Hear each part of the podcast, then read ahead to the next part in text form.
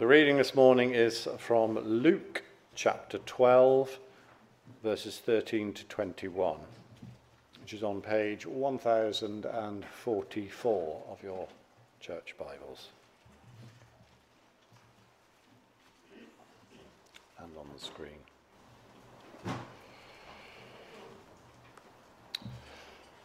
Someone in the crowd said to Jesus, Teacher, tell my brother to divide the inheritance with me.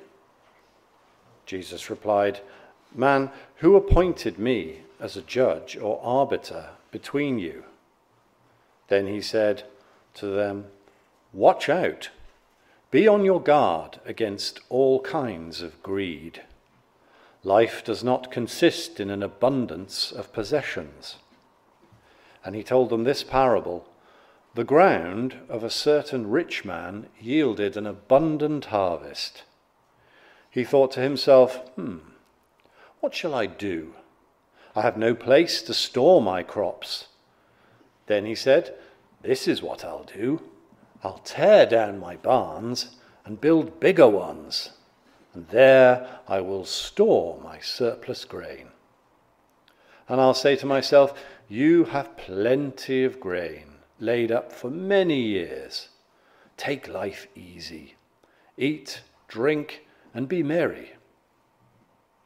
But God said to him, You fool, this very night your life will be demanded from you. Then who will get what you've prepared for yourself? This is how it will be with whoever stores up things for themselves, but is not rich towards God. This is the word of the Lord. Thanks be to God. Gareth, thank you very much. Um, we are thinking this morning about giving. Uh, it's actually it's part and parcel of uh, the holiness drive that we uh, that we've been on, um, because actually uh, your wallet, in many ways, your bank statement is like a mirror. It really shows you uh, what's going on in your heart. And if you want a useful exercise to do, um, if you get bored during the sermon, you go through Luke and see how many references you can find to money or to assets that Jesus talks about, because he knows this is a massive heart issue for us. So we are going to spend some time coming to him and hopefully just examine our hearts and see uh, how we're doing on that. I hope it'll be a really rewarding time you won't at all be uh, bored during this one. Let me pray. Lord God, I thank you uh, for your word to us. I thank you, Lord, for your desire for us to have life uh, here and to give us warnings and to give us encouragements and to give us your Holy Spirit that we might know you better and ourselves better and live a life that really is life. I pray you would bless us this morning uh, with humble hearts that would come before you and examine ourselves. And Lord, whatever I say and in whatever way I say it that is offensive or hopeless, I pray, Lord, that that would fall to the ground and not be remembered. But Lord, you, Jesus Christ, would be writ large before our eyes today so that we might uh, see what life really is and worship you and glorify you. Amen. So, in one way, the world has never been so wealthy. It seems a bit odd saying that as we face various financial crises, but particularly here in the UK. If you live in the UK, then you occupy, uh, 99% of us occupy the top 1% of wealth in the world. If you live in the UK, 99% of us are rich beyond the wildest dreams of quite a lot of the world. That's pretty, it's pretty punchy, isn't it? So that just levels the playing field a bit for us as we think about this and as we look around. We love to look around, don't we? We love to compare. Comparison is the thief of joy. And it also gets in the way of us thinking through our own hearts. So I just want to start with if you are here today and you live in the UK, even if you're on the benefit system, you are actually, in, the, in, in most of the world, you are actually pretty staggeringly wealthy. Now, some of us might not be. Some of us might really be surviving on a dollar a day. I get that. But for the vast majority of us, we are very wealthy compared to the rest of the world. And so I want us to think about our hearts now and what we do with that. Because the other thing that's true about our world is not just that it's very wealthy, but it's also filled with worry and anxiety and unhappiness. The Western Hemisphere has perhaps never been so wealthy, but perhaps never been so dissatisfied, unhappy, filled with anxiety and worry. Something's gone wrong there, hasn't it? They don't follow. Here we are worrying about actually, uh, some of us very genuinely, will there be food on the table next week or tomorrow? Will there be heating? Others, will there be school fees? Or will, will the mortgage payment come in? Uh, or you might be worrying about what your schoolmates will think when you come in with the second-hand shoddy shoes or the terrible phone. I don't know what it is, whatever it is. Never been wealthier, but never more anxious or worried and unhappy. Well, what's God got to say about that? Well, this passage, uh, right before the passage about do not worry, weirdly, starts with what do you think about money? Uh, what is your heart and money? How do they relate? And God says, look, if you want life, if you want real life now and forever, then guard against greed and be rich towards God. Life is guard against greed and be rich towards God. Let me show you that in here in verse 13, have it open and look down with me. It says, Someone in the crowd called to uh, Jesus and said, Teacher, tell my brother to divide the inheritance with me. So we're in the context of family relationships torn apart by stuff, by money, by inheritance. And some of you will know that pain, some of you will have seen it. It's a very common thing. Probate is an awful time of family relationships being pulled apart because then people's hearts are really revealed. How much are you trusting in money and stuff? And it's not life, is it, in those moments? That's not life at all. And now, Jesus, what he does is he goes behind the surface issue and he goes straight to the heart. So he says, verse 14, Who appointed me to be a judge or arbiter between you? I'm not going to deal with that issue. I'm going to go straight to your heart. And he says, Then he said to them, Watch out, be on your guard against all kinds of greed, because life does not consist in an abundance of possessions, of things. You can always see the main point of a passage. The big clue is when you get a watch out or you get a command beware, guard yourself. Here is the main point for us it's the negative side of the coin on what not to do. Don't do this. Don't be greedy. Instead, guard against greed. Because, actually, this is exactly what our culture tells us to do. This bloke in the story, isn't it?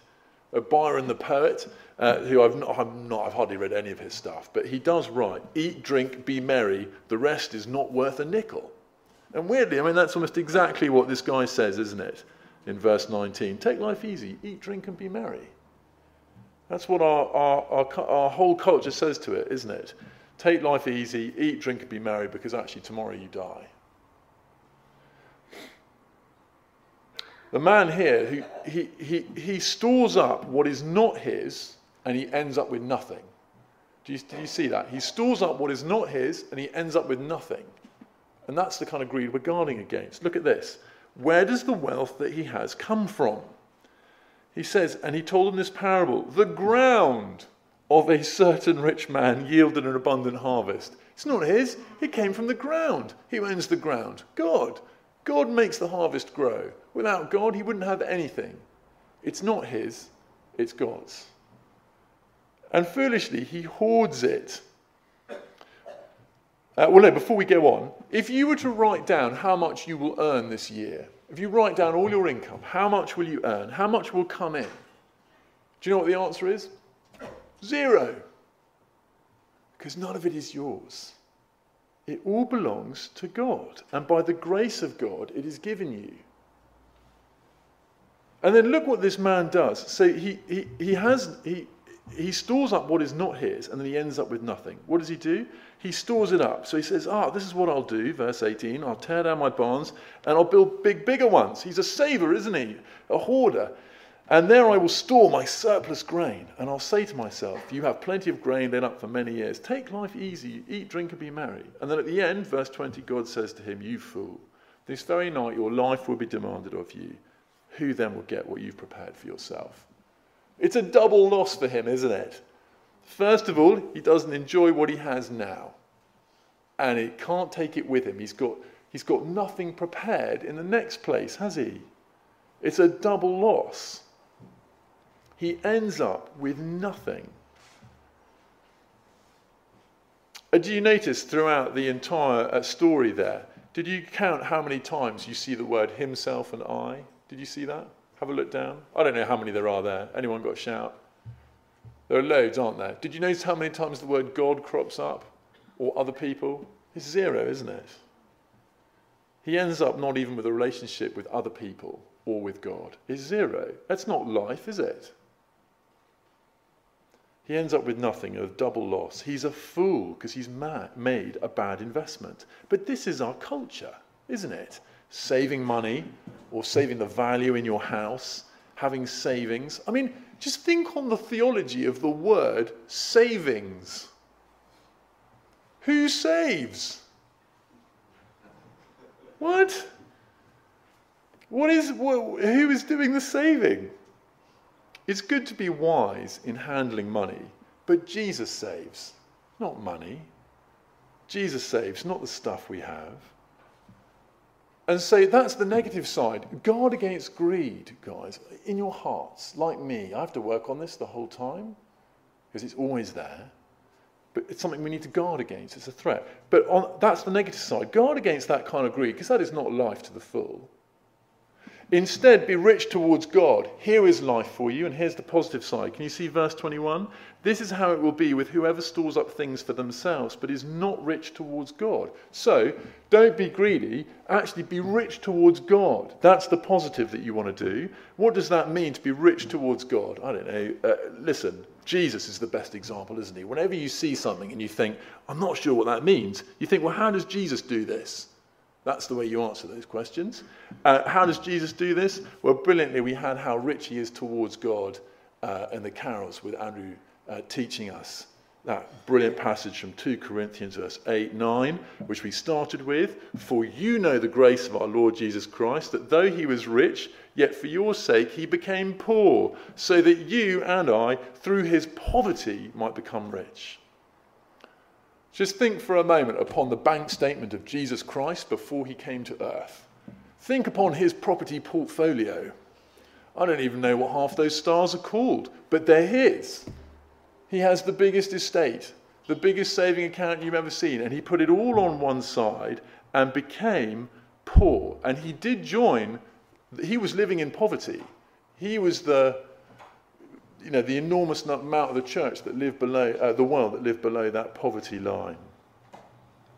He did that and he died on the cross in utter poverty with only one cloak to his name, whilst he still made provision for his family, by the way. Here's my mother, look after her. But he died with nothing, didn't he? Because he was so rich towards God.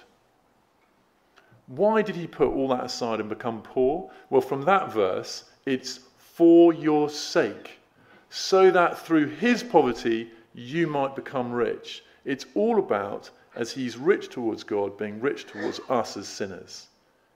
That is, through his life, death, and resurrection, you and I might become the children of God who inherit the coming new creation and life as the royal children of God forever. That's what his forgiveness on the cross means for us, doesn't it? It means that we become rich beyond our wildest dreams both now and forever in heaven with God. That though we're, we're, sinners, we become richer than Croesus, richer than Bill Gates, and not just for 40 years, but forever. So we need never worry about stuff or money again. Jesus is rich towards God. He loved his Father and his Father's plan to bring sinners like you and I into his kingdom of riches. So rich towards God that he gave everything right down to his life. Jesus was rich towards God, and we benefited, haven't we? Do you see what rich towards God means? And listen, that means life for you. So if you look down at, at, ver, at chapter 12, verse 34, a bit out of our passage, uh, he tells us, after all the worrying issues, he goes to the heart of the issue, which is our heart. For where your treasure is, there your heart will be also. For where your treasure is, there your heart will be also. If your treasure is your treasure, then that is where your heart will be. And your heart will go up and down with anxiety and worry like a stock market chart in the last five years. I mean, that has been bonkers, hasn't it? Yeah, brilliant. Oh, terrible. Yeah, brilliant. Oh my gosh, how are we ever going to get out of this? Yeah, it's fantastic. Oh my, it's terrible. That's what your heart will be like. If, that, if your heart is with your treasure, that's what it'll be like. But if your treasure is God, then your heart will be with Him forever, unchanging, unmoving, sure, and steady, and loved as God is, all those things. That's why he can say, Don't worry, because your heart's with your God in heaven. And even with the worries of the world, and there are very big worries that are even in this room, let alone out there, even with those worries, you can still have peace. The worries of the world and stuff and money will crash over you, but you will still have a life of peace. That's life, isn't it? Isn't that life? You ever notice the difference between rich and poor houses around here? Uh, one thing that I notice acutely is the richer you get, the more gates you have, the more fences you have, the further away the house is from the road, the more isolated you. What does all that say? It says, I'm worried and I'm anxious and I'm trying to hide. And yet, when I go to Preston and wander around in a state of mind that a, a mate of mine's on, in, where there's a lot of urban poverty, the doors are open and the kids are running in and out of each other people's houses. They've both got worries, but the difference is, is the guys in Preston aren't all anxious about their stuff. Guard against greed, be rich towards God. So the question here for us is are you guarding against greed yourself? Are you helping your kids to guard against greed? Are you helping your grandkids to guard against it? Guard against it because it's subtle. It's a subtle thing. If you've got rich neighbors or do you know rich Christians, do you resent their lot? You see, you may have little treasure, but you may have your heart set on their treasure. And actually, that'll lead to the same thing. It'll lead to this kind of resentment. It's the same thing, it's just it's not your treasure that the heart's set on. So, do you think of those rich neighbors next door to you who don't know Jesus? Are they wise and even successful? Or do you think of them like this man here, that they are fools making poor investment choices in desperate need of life in Christ, of warning like Jesus that all that you're doing here is a waste? Here's another way. Are the, are the things or the finances you are thinking about, are they making you rich towards God? Are the things and the finances you're dealing with, do they make you rich towards God? You know, lots of people do online trading now. That's big amongst young and your youth. You probably know someone who's done it. I walked past a teenager the other day who told his mate, I've just dropped 20k on something, as in I've just made 20,000 pounds on something on his online trading. It's horrifying. How is that going to make you rich towards God? You, is that going to make you seek more of God or be more dependent upon yourself? You know, doing up the house, eh, seeking more comfort or seeking more of God and His people? Are you seeking more dependence upon the Lord as you expand the business, or are you seeking more uh, uh, just security? Uh, when you've got the empty bank account, is it a resentment that worries and poisons your heart towards God? Or is the empty bank account an opportunity to rely on God and get on your knees and pray to Him and be loved and cared for by a church family? Are the things and finances you're thinking about making you rich towards God? Or is greed slipping in through the back door? Here at Emmanuel, the giving at Emmanuel, we've got much to give thanks for, haven't we?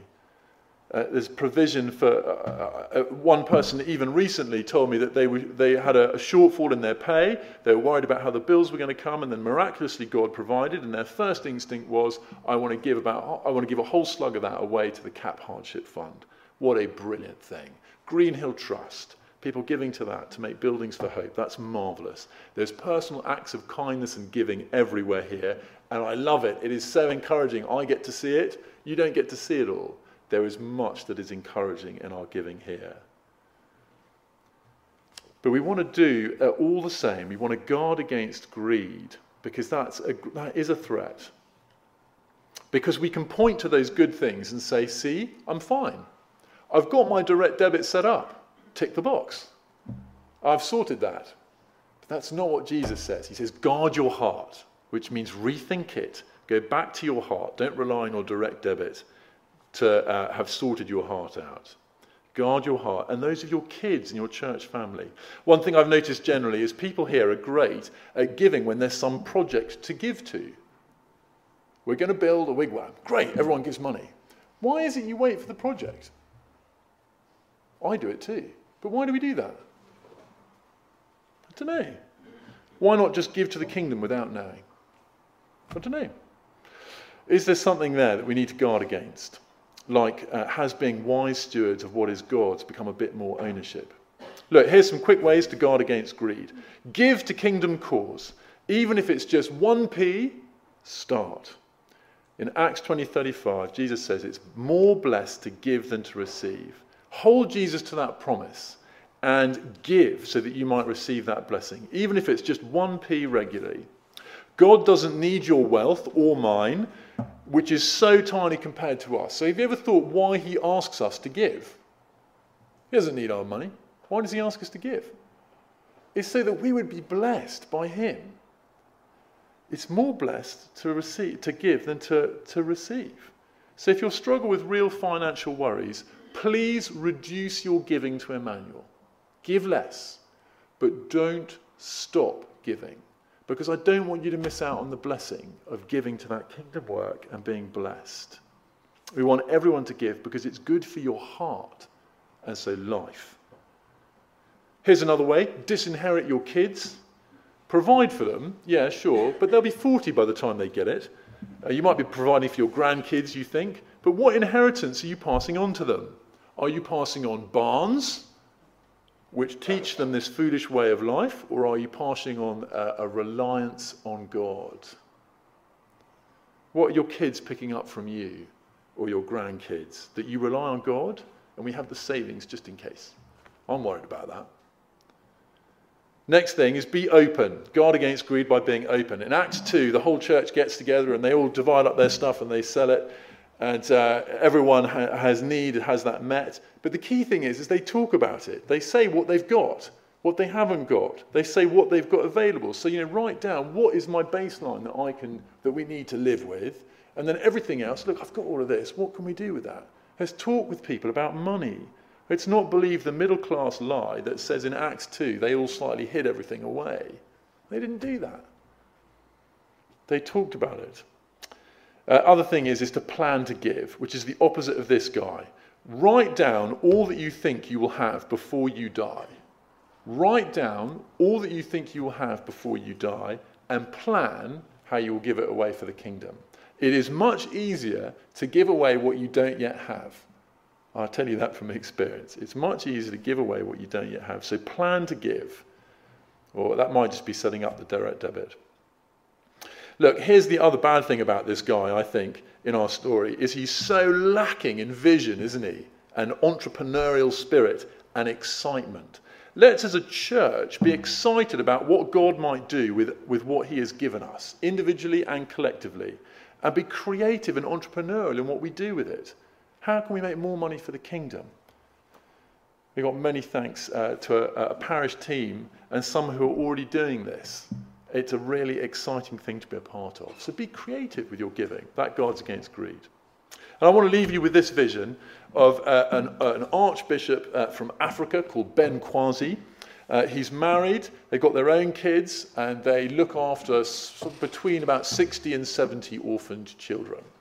They do ministry in a place where they're persecuted for being Christians, and he lives in constant fear of his life, which is quite a serious deal, not just because it's your life, but because you're looking after 60 to 70 orphans who he's teaching about Jesus every day. One day, his house was burnt to the ground by those who did not like him preaching the gospel. And as he stood there with his wife, considering the pile of ashes in front of him, she said, Oh, go on, pull yourself together. You're always telling us you can't take any of this stuff with you anyway. So just get on with it. And he was rebuked by his wife about his view of stuff. And so he has on his desk, wherever he goes, he has a jar of that ash, which he has on his desk in front of him to remind himself that all that he has is going to be ash. And it helps him be rich towards the orphans that he looks after, uh, rich towards God in the way he looks after them. Because those 60 to 7 orphans are going to grow up knowing the Lord, aren't they? And, you know, they're going to be in heaven. How many people are they going to bring to know the Lord? They're going to be in heaven. And so when Ben Kwashi is there, he leaves the ash behind, but he takes all that glory and wonder with him, doesn't he? Be rich towards God because that is life. Jesus wants you and I to have life here. The Western way of life is an abundance of things, and yet it has never been so dissatisfied, unhappy, and anxious. No wonder. Where is its heart? What lasting thing or person does it rest on? And what is their future? Exclusion from the riches of heaven and God Himself. Jesus' way of life is richness towards God and giving away. Rest your heart on God and His unchanging love and receive an inheritance and a future of unimaginable riches, as well as all you have now provided for. So teach your wallet and a heart a lesson. Get them out, get them open, and give them to God. Let's pray. Lord God, we thank you for the massive opportunity that you give us, uh, whether we are rich or poor, uh, Lord, to examine our hearts. Lord, we thank you for the warning to guard against all kinds of greed. And Lord, we're sorry for the way it creeps in everywhere uh, the way that we rationalize and excuse. Uh, Lord, it it's, doesn't honor you, but Lord, also it's not life for us. And so we pray, Lord, that you would help us by your Spirit that can do immeasurably more than, than everything we can ask or imagine, that you would do something wonderful in our hearts. Uh, Lord, that you would help us to guard against greed and give what we're able or stop giving, Lord, where that's wise, or reduce our giving where that's wise. Uh, Lord, help us to love one another in these things. Um, guard us against uh, a, a, bitterness or infighting when it comes to talking about what you have blessed us with and what we are stewards of uh, that's already yours. We praise you and glorify you for the opportunity to be rich towards you and to see your kingdom grow. Amen. Amen.